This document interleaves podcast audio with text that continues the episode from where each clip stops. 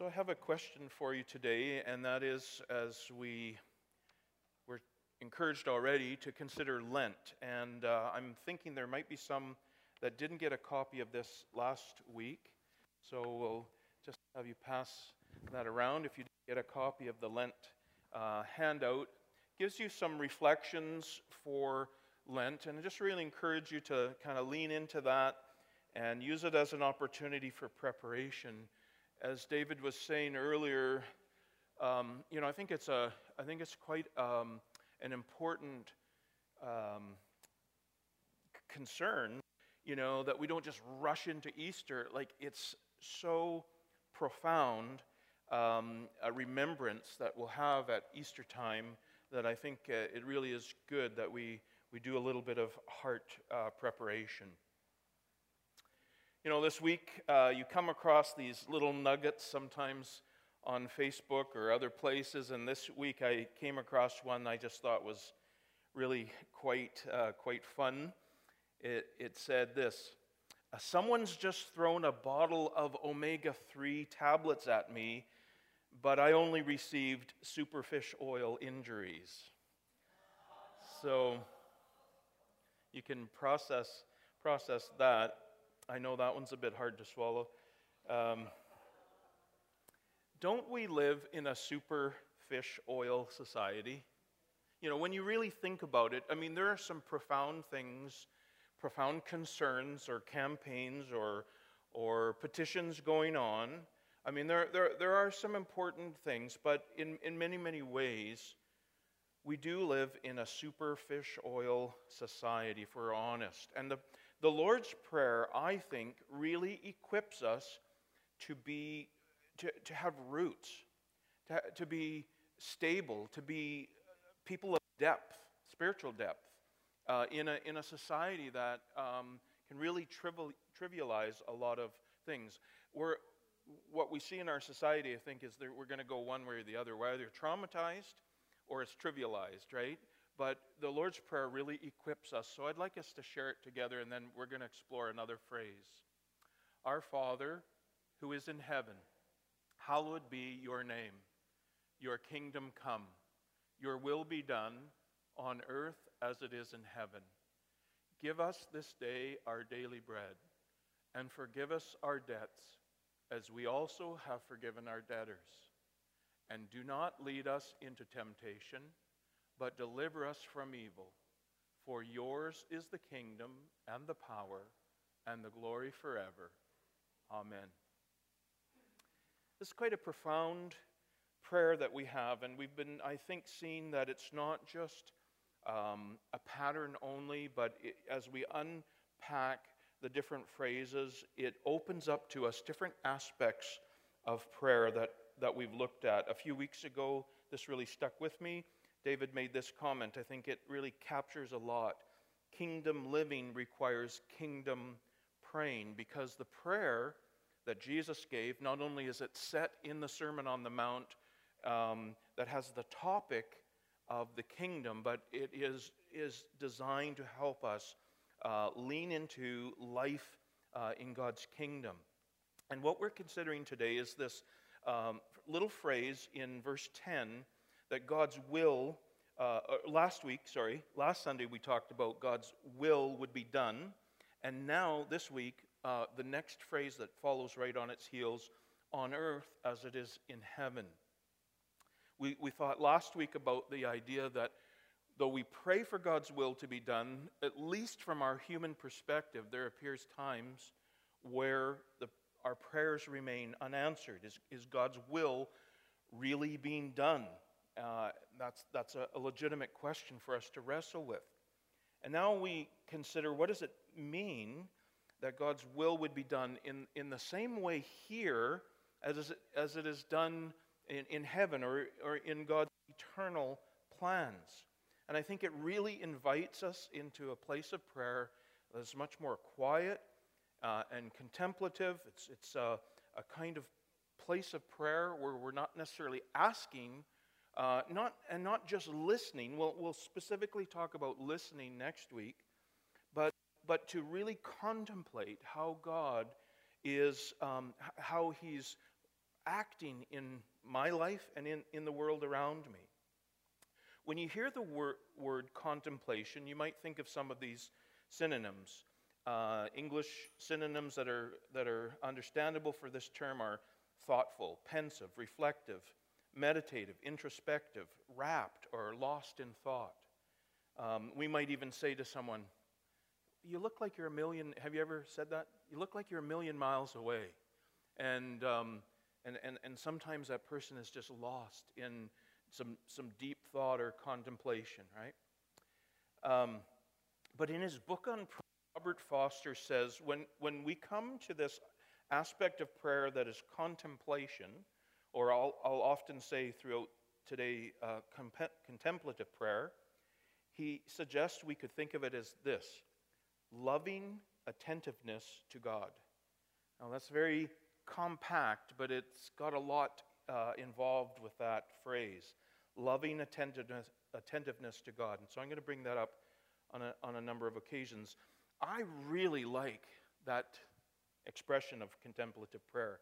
I'm not so fond of what he went on in that same chapter to say that, you know, in essence, you know, if, uh, uh, hey kids, don't try this at home, is sort of what he was saying. He said, until you've gotten to a much more mature place in your Christian journey, maybe contemplation is not going to be uh, something that you could fully enter into or, or should. And, and I, I take exception with that because I think loving attentiveness is a vital experience for every believer. Whatever stage we're at, I think we can be lovingly attentive uh, to God. If you think of it in the physical, um, the, the most mature adult can be lovingly attentive to their parent, but, but so can a, a very young child, can have a loving attentiveness to their parent, right? Um, and, and so I think we need to think in, in those terms as we're thinking about contemplation and that kind of prayer uh, uh, uh, in our relationship with God. So I want to share with you three things about this idea of loving attentiveness. The first thing I think is we need to understand the criteria for contemplation. What is the criteria? And I think it is simply this it is the divinely revealed truth of God. And for this, uh, I'd like to invite you over to Psalm uh, the first. Is that correct? Psalm 1. Psalm 1. And uh, just allow me to read it, and then I'll point out why I think um, this psalm gives to us uh, really a criteria, the core criteria for contemplative prayer. This is what the psalmist writes Blessed is the man who does not walk in the counsel of the wicked, or stand in the way of sinners, or sit in the seat of mockers, but his delight is in the law of the Lord, and on his law he meditates day and night. He is like a tree planted by streams of water, which yields its fruit in season, and whose leaf does not wither. Whatever he does prospers. Not so the wicked. They are like chaff that the wind blows away. Therefore, the wicked will not stand in the judgment, nor sinners in the assembly of the righteous. For the Lord watches over the way of the righteous, but the way of the wicked will perish. I believe this psalm helps us see uh, how God's truth, and it's expressed here in verse 2 as the law of God or um, the, the, the, truth of God, we could say the Word of God, um, his, his divinely revealed truth about who He is, that's core. It has to be core to our contemplation. I would even go so far as to say, without God's word, we really can't engage with God in, in deep ways. We need Him to reveal Himself to us. We don't sit quietly and ponder and come up with great ideas about God because that's not how we uh, are in our human nature. We needed God to reach out to us with His truth. There's some dangers out there today. Um, there's different meditative theories or practices, there's mindfulness theories, and, and a lot of these uh, are encouraging us to, to make an uh, empty space in our head. I suppose it's easier for some people than others. And there's an empty space, and then it can be filled by all kinds of notions. And, and I, I would argue that when we come to contemplative prayer, It's not being invited to just make an empty space in our lives, in our thinking, in our hearts, but it's, it's meant to make a God space, right? More space for God. Uh, notice what the psalmist says here in verse 1 the person who focuses and contemplates God's word, they're a blessed person. They're living a right side up life. They're blessed, they're fortunate. Congratulations, we could say to them, because by the gospel, they've been put right side up. They're in sync with God's kingdom. They also live with a sense of loving attentiveness. And that's the verse I really want to draw uh, to your attention is verse 2. Delighting in God's law, meditating, pondering. Um, here we can take the lesson from the bovines, right? A, a, cow will, will chew and then it'll swallow, or but only part way.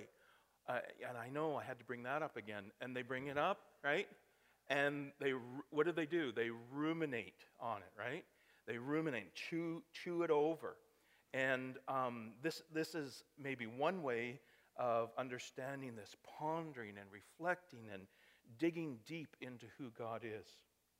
And then, of course, as a result, uh, their life, instead of being futile because of punishment, it's actually a, a flourishing life.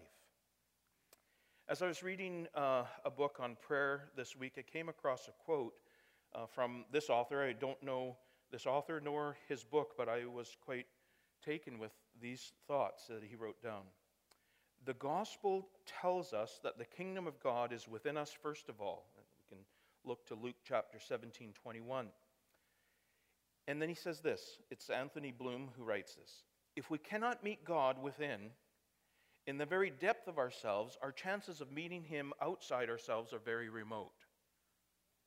I'll, let me finish this comment and then I'll circle back to it. He goes on to say, So it is inward we must turn. I don't mean that we must go inward in the way one does in psychoanalysis or psychology. It's not a journey into my own inwardness, it's a journey through my own self in order to emerge from the deepest level of myself into the place where He is, the point at which God and I meet. And I, I, I would suggest that it's ironic that there are some contemplative practices that are scripted and they're like religious rites, and ironically, people are going through certain rituals on the outside, but does that guarantee that they're meeting God on the inside? And I think Anthony Bloom makes a great comment here where we first need to be in a deep relationship with God, very deep in the core of our being, because we can't just meet God by doing rituals or doing outward practices. We've got to know Him deep in our hearts. So, the first criteria for contemplation is how God brings His word, His truth, into our experience, and we're invited to really be lovingly attentive to who He is, how He's working in our world, in our lives. The other thing that I wanted to share is I think there's a companion for contemplation. Uh, what do you think is the companion that goes along with contemplation? Isn't it rather obvious? If I'm going to, you know, if you say, okay, Pastor Brent, you're asking me to, to ponder, to think, to be quiet, to uh, lovingly uh, be attentive to God, well, that's going to mean some stillness. That's going to mean some silence. I better get alone. I better get rid of distractions. And I, I would agree with you. We, we are bombarded by noise. Uh, there's lots of frenzied activity around us. When I was away on holiday a couple weeks ago, probably uh, just one thing that I didn't do that week that gave me lots of rest was I didn't drive. One week without driving, uh, that, that's good for mental health, isn't it? Um, and, and, and so we're bombarded. So obviously, you know, silence, stillness, some of these things would be great companions so that we can really contemplate God in prayer. But I want to point us um, to something that's really, really important because if we're not careful, we could just think, oh, contemplative prayer, that's just like a monastic lifestyle. And there's many examples of monks. I've got one picture here. I tried to find some pictures. I just chose this one because it really kind of paints a picture. It, it would appear to be a very lonely existence. You think of a monk, um, uh, Orthodox monks in Greece, there's many places where they reside, but one is a peninsula that's closed off. Only men can go to this peninsula. Um, the monks are cloistered away there. It, it's quite a unique and even, even kind of a odd uh, lifestyle. And we think, well, then contemplation is not for me because if, if, that's, what it, if that's what it means, I, that's not my lifestyle. I can't just pick up and, and go off to a monastery. Theophilus was the patriarch of Alexandria and, and in the early centuries of the church, and he wrote a letter in AD 400 and he gave this instruction to monks Monks, if they wish to be what they are called, will love silence and the universal faith, for nothing at all is more important than these two things. And so Theophilus was suggesting that just to be silent and away from the hubbub uh, was equal to our actual faith in Jesus. I think there's a much more important companion uh, to contemplation, uh, and I want to share about that. I'm turning over to John chapter 14. Uh, the text will be behind me as well, but if you want to turn, I'm starting at John 14 and verse 15. Jesus says this, and I find this interesting that it's also connected to God's revealed truth because we're talking about being obedient to his commands. If you love me, you will be obedient to what I command.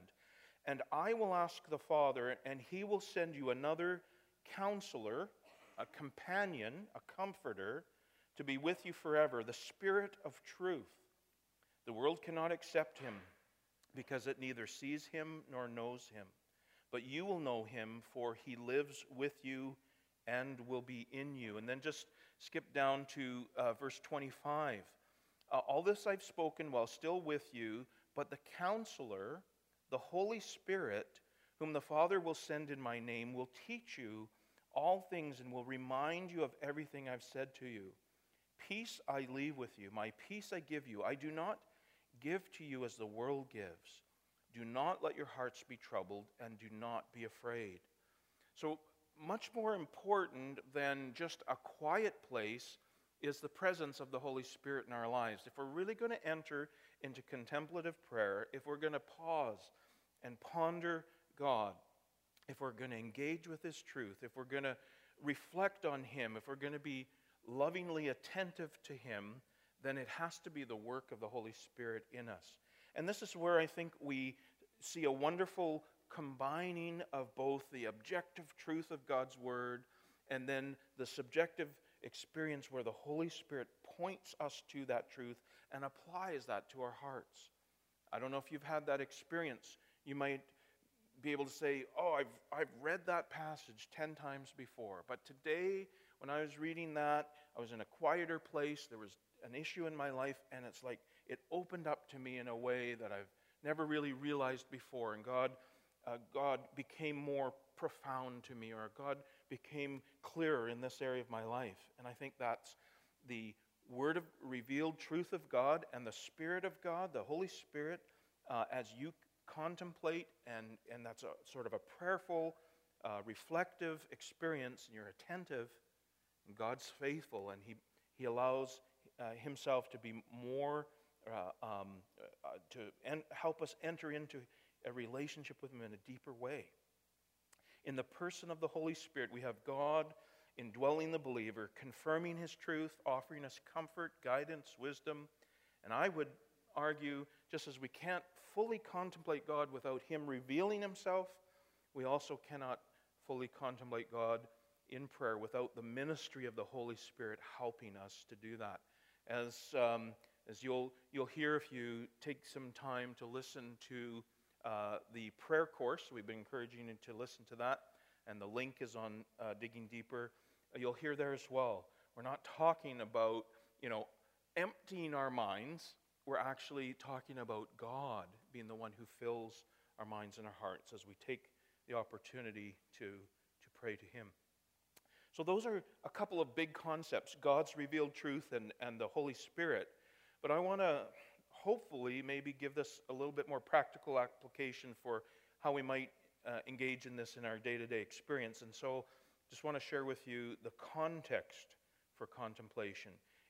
It, might sound so unattainable. That's okay, Pastor. You know, we pay you to be more contemplative, so we don't have to be, right? Um, I, I used to say that to a friend of mine. He was often going on spiritual retreats or prayer days and things. Uh, and I would say, James, oh, I'm so glad you're in my life. You know, I'm outsourcing my contemplative experience to you. You can come back from your retreat and tell me all, all the, all of the insights, right? Um, I, I think contemplation might be an experience and a, and a realm of prayer that is closer than we might imagine. I wonder if we're maybe even engaged in it, but we haven't thought, oh, that's contemplative prayer. Um, you can judge as I share some of these steps. We're not. We're talking about a life of loving attentiveness, not just going into some spiritual nothingness, right? Dallas Willard said this um, the, this idea that the kingdom is among us is simply God Himself and the spiritual realm of beings over which His will perfectly presides and it's as it is in the heavens. So we're talking about the kingdom applied to our day to day experience, just as we're pondering what does it mean for God's will to be done uh, in heaven uh, and on earth. So let me share with you a couple of contexts for prayer. And as I was thinking about this, I thought there are different realms or, or contexts in which you might have, be able to lean into the uh, contemplation more readily than another realm. Um, the idea of going away to a monastery, maybe like myself, I've done this once or twice, um, gone to mission, went to the monastery. Um, I, I, was told, you know, you, you give a little bit of money to stay there for the day. I didn't find anybody. I couldn't find any. I just went into a room. I stayed there, had a prayer day. But that might be kind of overwhelming. I went going to a monastery, getting a little room, being there from, I don't know, 9 till 4 p.m., not eating for the day, praying all day. That's, that's weird. Does that sound weird to you? It was certainly, it's not necessarily where I feel um, comfortable or it's not natural for me. But I, I, want to suggest that's probably only one of many ways where we can enter more into being contemplative. So let me just suggest these. I'll try and go through these fairly quickly. First of all, scriptural truth. Uh, you might be the type of person for whom taking in lots of content of God's truth, uh, reading passages of Scripture, helps you to ponder God more deeply. And so, the context in which you can be more contemplative is to be taking in um, more Bible truth. Now, it's not necessarily Bible study, detailed Bible study or exegesis, but it's, it's um, getting into the content of God's Word. For example, we've provided you with this flyer for Lent. There's passages there. You might find that it helps you to contemplate God because you've got that passage that you can read and that you can reflect upon. Another context is meaningful prayer. Um, I would suggest this could be, of course, personal, but also corporate prayer. Just an example from my own experience. A number of weeks ago, I was asked to lead a prayer time. I felt not um, logistically ill prepared, but sort of spiritually kind of uh, frazzled. I don't know if that's a technical term, but I felt kind of frazzled. I came into that prayer time, I kind of led a little bit, but everyone was there who was there was so um, engaged in praying. I didn't pray a lot. I actually didn't end up leading a lot. I came away so encouraged, so blessed. Um, it, it gave me, in that context of hearing people crying out to the Lord, kind of a, a unique opportunity to contemplate God in a, in a deeper way. I, I, I think I could make the case that I was sort of in contemplative prayer in that prayer meeting because of the, the, the spirit there and the, just the heart for God. So, scriptural truth is one meaningful prayer. What about authentic community? I believe that we can't um, fully contemplate on our own. You know, we need the insights of other people. And sometimes when we come together, for example, in a home group, and someone says something encouraging, I've heard many, many times people say, Oh, oh yeah, I've never thought of it that way, or, or that's an interesting insight. And it, it will help stimulate us to being um, better in our uh, contemplating of God. What about uplifting music? Not all music is uh, obviously uplifting, right? But I put uplifting music and I didn't put sacred music. Although I would suggest you listen to, you know, sacred music, but um, uplifting music. There are times I, I often have this experience Sunday morning. I choose a couple songs. I usually, depending how quickly I drive, it's between two and three songs from my house to here on a Sunday morning. And I often choose songs that are really going to help me focus. Sometimes the song will be something I've been thinking about related to our topic.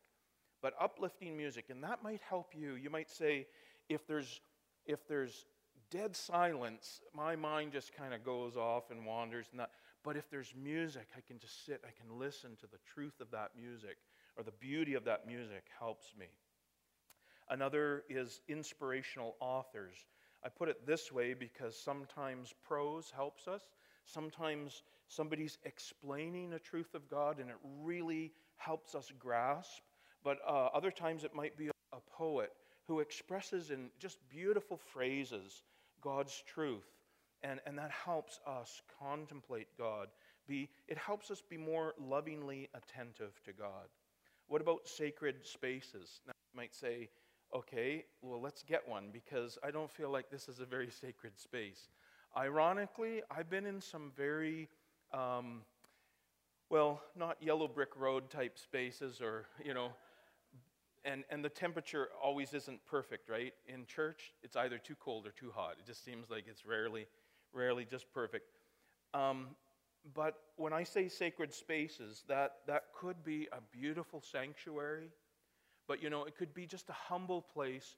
Um, many of you, how many have experienced just sitting around a campfire at Bible camp and singing, you know, things like that, or youth group? We used to sing and sing and sing in our youth group, and um, sometimes we'd be. I can I can remember being in on the island. You know, we would go out to a beach and we'd put a fire on and we'd sit around and we'd sing. That's a sacred can be a very sacred space for people.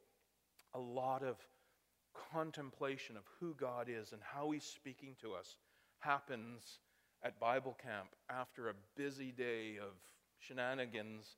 And then you get, you, you know, you shepherd all these kids around the campfire. And all of a sudden, you know, there's a bit of quiet and there's a hush and, and, and it's just a sacred space, right?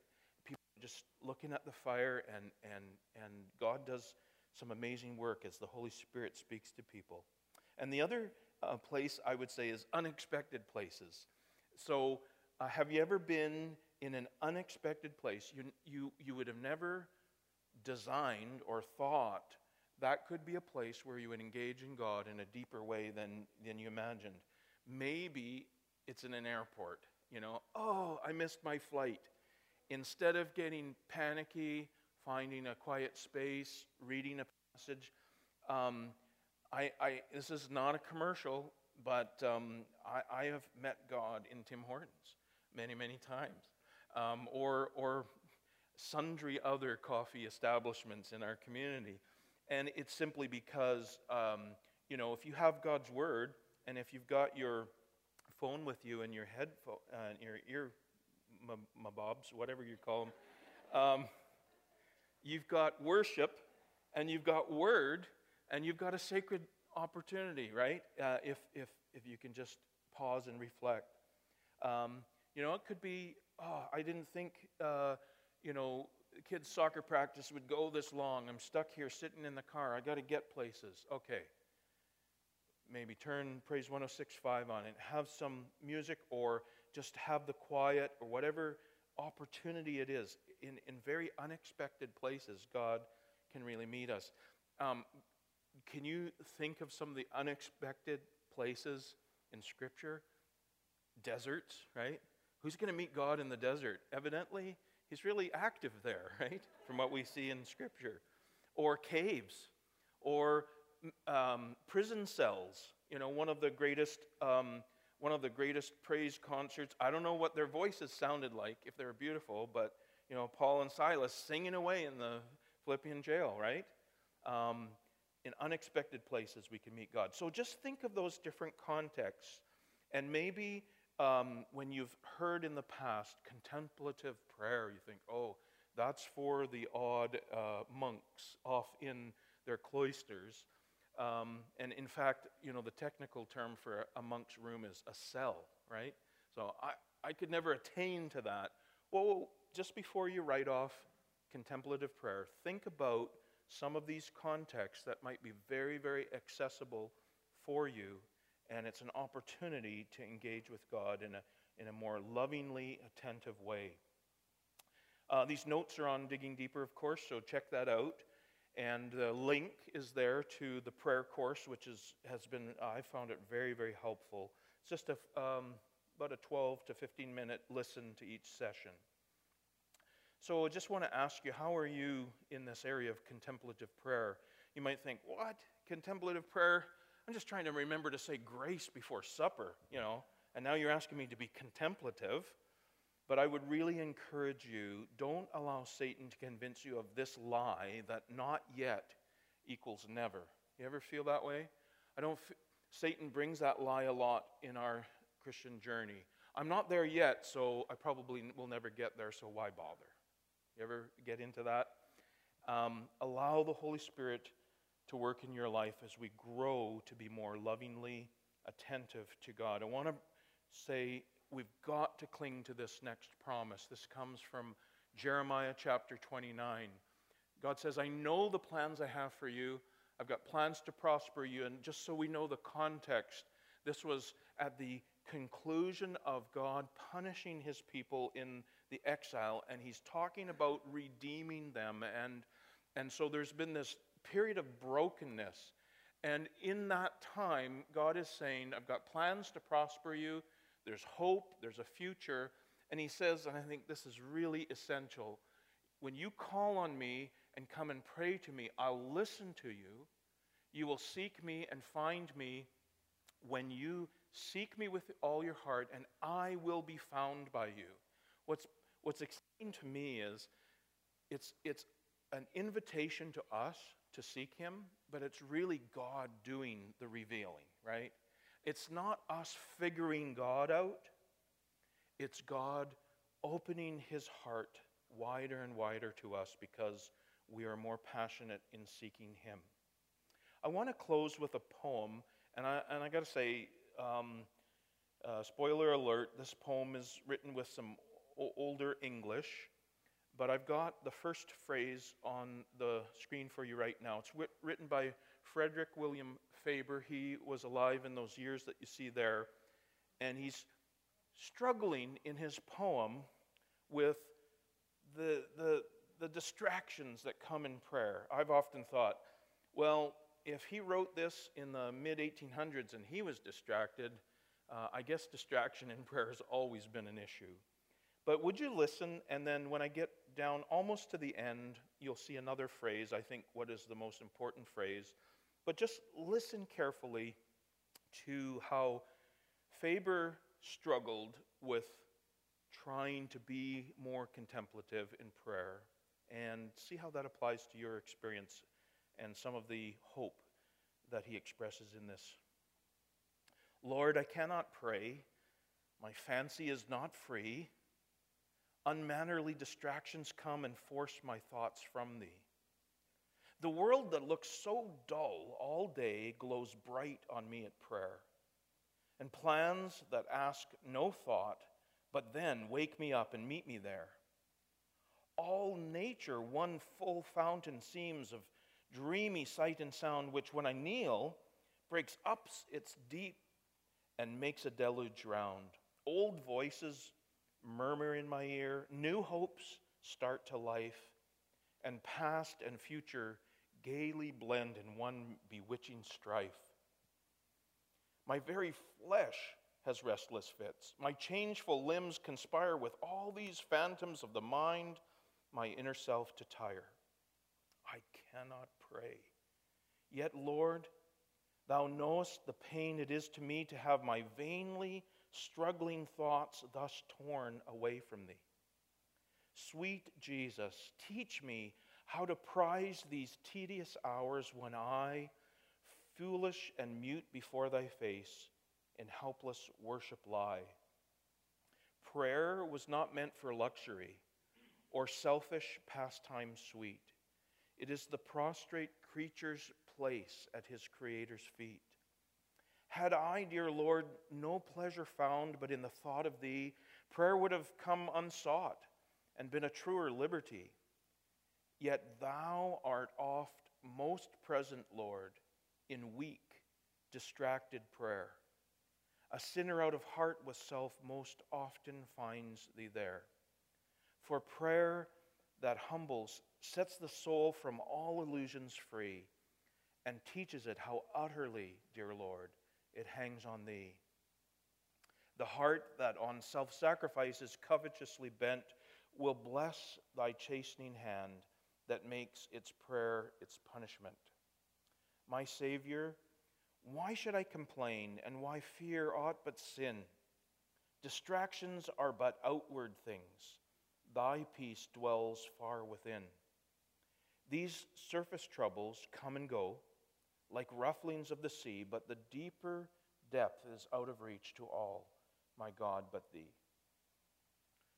Lord, I just ask that even as we are thinking about you, we're pondering you, even we might say we're trying to be lovingly attentive to you, you right in this moment. I would just ask, Lord, that you would really bring this um, comfort home to our hearts that even in weak and distracted prayer, you can meet us. In, in, in some respects, the weaker and the more distracted and the less um, contemplative we might feel, um, you are the one who is guiding that experience. It's not um, our powers of observation or our uh, educational level or any human endeavor that brings us into uh, a deeper relationship with you. It's your truth, your spirit, your grace that, uh, that provides for this. And so we pray that we would uh, make space in our lives to receive um, the gift of your um, revealed truth, your spirit speaking to us, and find the hope, the encouragement, the blessing, just bringing ourselves to you, weak as weak and distracted as we may be. We pray in Jesus' name.